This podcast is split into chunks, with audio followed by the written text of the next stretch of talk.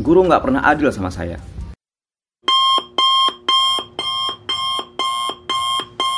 Selamat datang kembali di channel Inspirasi dari Guru. Salam inspirasi.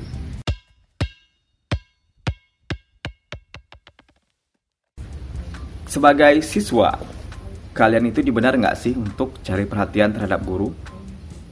Jawaban saya dari guru itu, iya. Jadi bayangkan, dalam kelas itu ada 30 siswa. Guru akan mengenal semua siswa itu? Tidak semua. Artinya, tidak semua dikenal dengan baik secara karakter, secara pengetahuan, secara wawasan, dan juga lain-lain. Jadi konsepnya saat ini itu guru hanya bisa mengenal tiga watak saja. Yang pertama anak pintar, yang kedua anak kurang pintar, yang ketiga anak bandel. Kenapa guru hanya mengenal tiga watak ini?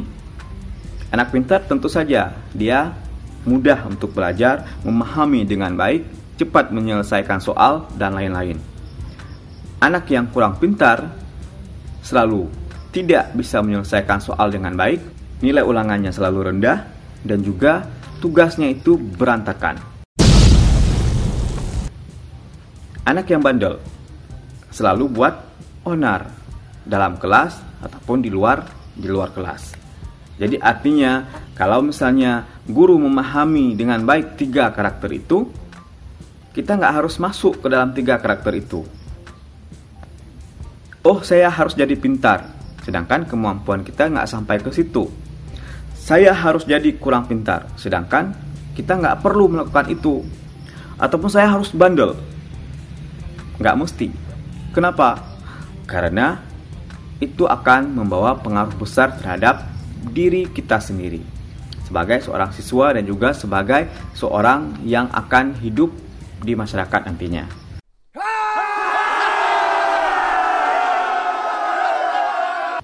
Yang sebenarnya harus dilakukan oleh seorang siswa itu untuk mendapatkan perhatian dari guru itu adalah disiplin.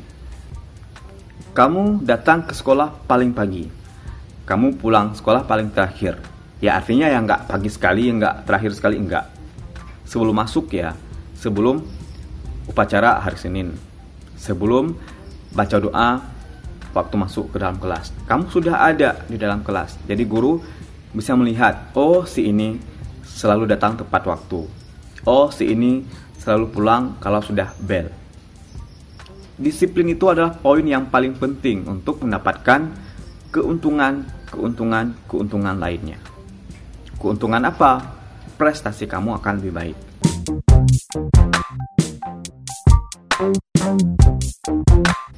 Yang kedua, guru itu sangat suka sama siswa yang rajin buat tugas.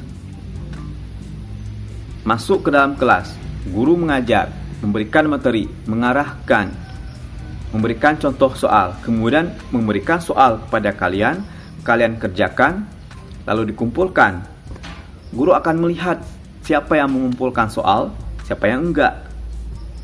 Ataupun guru memberikan tugas rumah. Siapa yang mengumpulkannya, siapa yang enggak ataupun bahkan guru menyuruh kalian untuk mengerjakan tugas kelompok. Dalam tugas kelompok itu guru akan menilai siapa yang aktif, siapa yang cuma duduk aja, siapa yang bekerja, siapa yang ini, siapa yang itu. Itu akan menjadi poin bahwa kamu menjadi perhatian dari guru tersebut.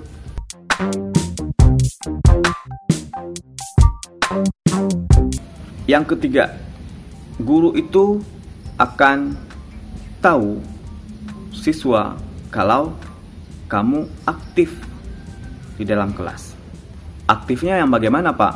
Aktif yang berdiskusi, aktif yang mengajarkan temannya, aktif yang bisa memahami dengan baik materi pelajaran. Bukan aktif yang menerbangkan pesawat kertas, melempar bola kertas, ataupun menggambar saat guru sedang mengajar ataupun colek teman sana, colek teman sini. Bukan aktif yang demikian, tetapi aktif yang benar-benar aktif. Saat guru menjelaskan, kamu kurang paham, bertanya, berdiskusi dengan guru. Artinya, nanti kamu akan mendapatkan pemahaman yang lebih baik, guru mengenal kamu, dan juga kamu akan mendapatkan nilai yang lebih baik.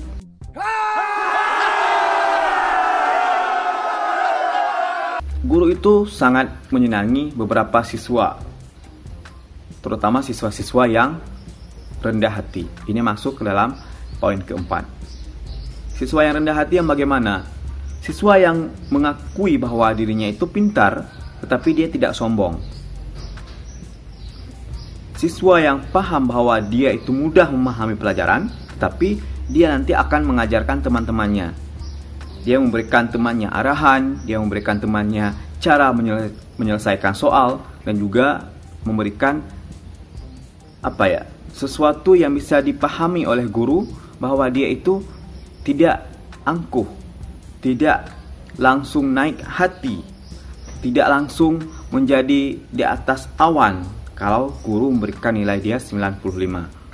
Anak yang rendah hati itu menjadi poin yang paling menakutkan ya untuk anak-anak yang lain. Kenapa? Kita memahami siswa yang pintar, kita kenal dia dengan baik, tetapi kita jadi kesal sama dia ya. Karena kalau kita minta dia untuk mengajarkan kita, dia dia ajarkannya. Saat kita ajak diskusi, dia mau berdiskusi. Saat kita WhatsApp dia misalnya untuk meminta tolong jawab soal-soal tertentu, dia malah membalasnya. Itu jadi sebuah hal yang membuat kita iri. Sudah pintar, rendah hati, dan juga mendapatkan perhatian dari guru. Lalu bagaimana kalau misalnya saya itu nggak pintar, Pak? Kalau kamu rendah hati, kamu juga akan mendapatkan perhatian dari guru. Rendah hati itu nggak harus kamu ajarkan orang lain, nggak harus kamu berdiskusi dengan orang lain menyelesaikan masalah, enggak. Tetapi rendah hati dalam banyak hal. Bagaimana kita menilai seseorang itu rendah hati?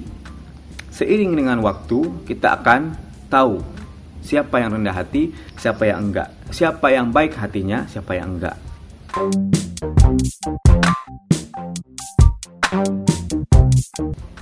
Saya kok enggak dikenal sama orang, Pak? Itu pertanyaan yang sering sekali terjadi. Ya mungkin saja kamu itu enggak berprestasi di mana pun. Sudah enggak ranking, tapi juga enggak ikut main bola, enggak ikut volley, enggak ikut kesenian. Jadi siapa yang akan kenal kamu? ya nggak akan ada ya. Mungkin teman-teman sekelas saja. Guru hanya mengenal kamu kalau sudah memberikan nilai yang sesuai untuk kamu agar kamu naik kelas. Tetapi jika kita merasa bahwa kemampuan pas-pasan, maka saya harus aktif di ekstrakurikuler. Main bola, main volley, kesenian, ataupun lain-lain agar guru itu mencolek kita, melihat kita, memberikan perhatian kepada kita sehingga kita dapat yang kita inginkan. Apa?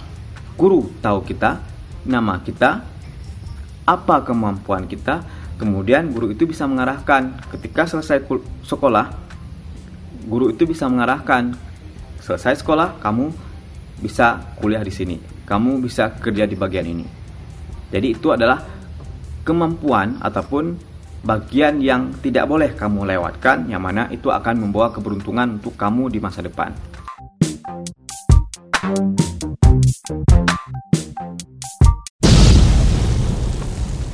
Tanya nih, anak ranking itu selalu dapat perhatian lebih dari guru.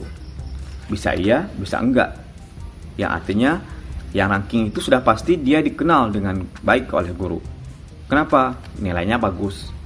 Selalu baik ya perangainya ataupun dalam hal apa pun dia akan dicari oleh guru. Kenapa? Dia patuh. Dia tidak membangkang. Dia selalu uh, memperhatikan gurunya dengan baik sehingga dia mau melakukan apa yang diminta oleh gurunya. Ranking atau nggak ranking, kamu itu berhak mendapatkan perhatian dari guru.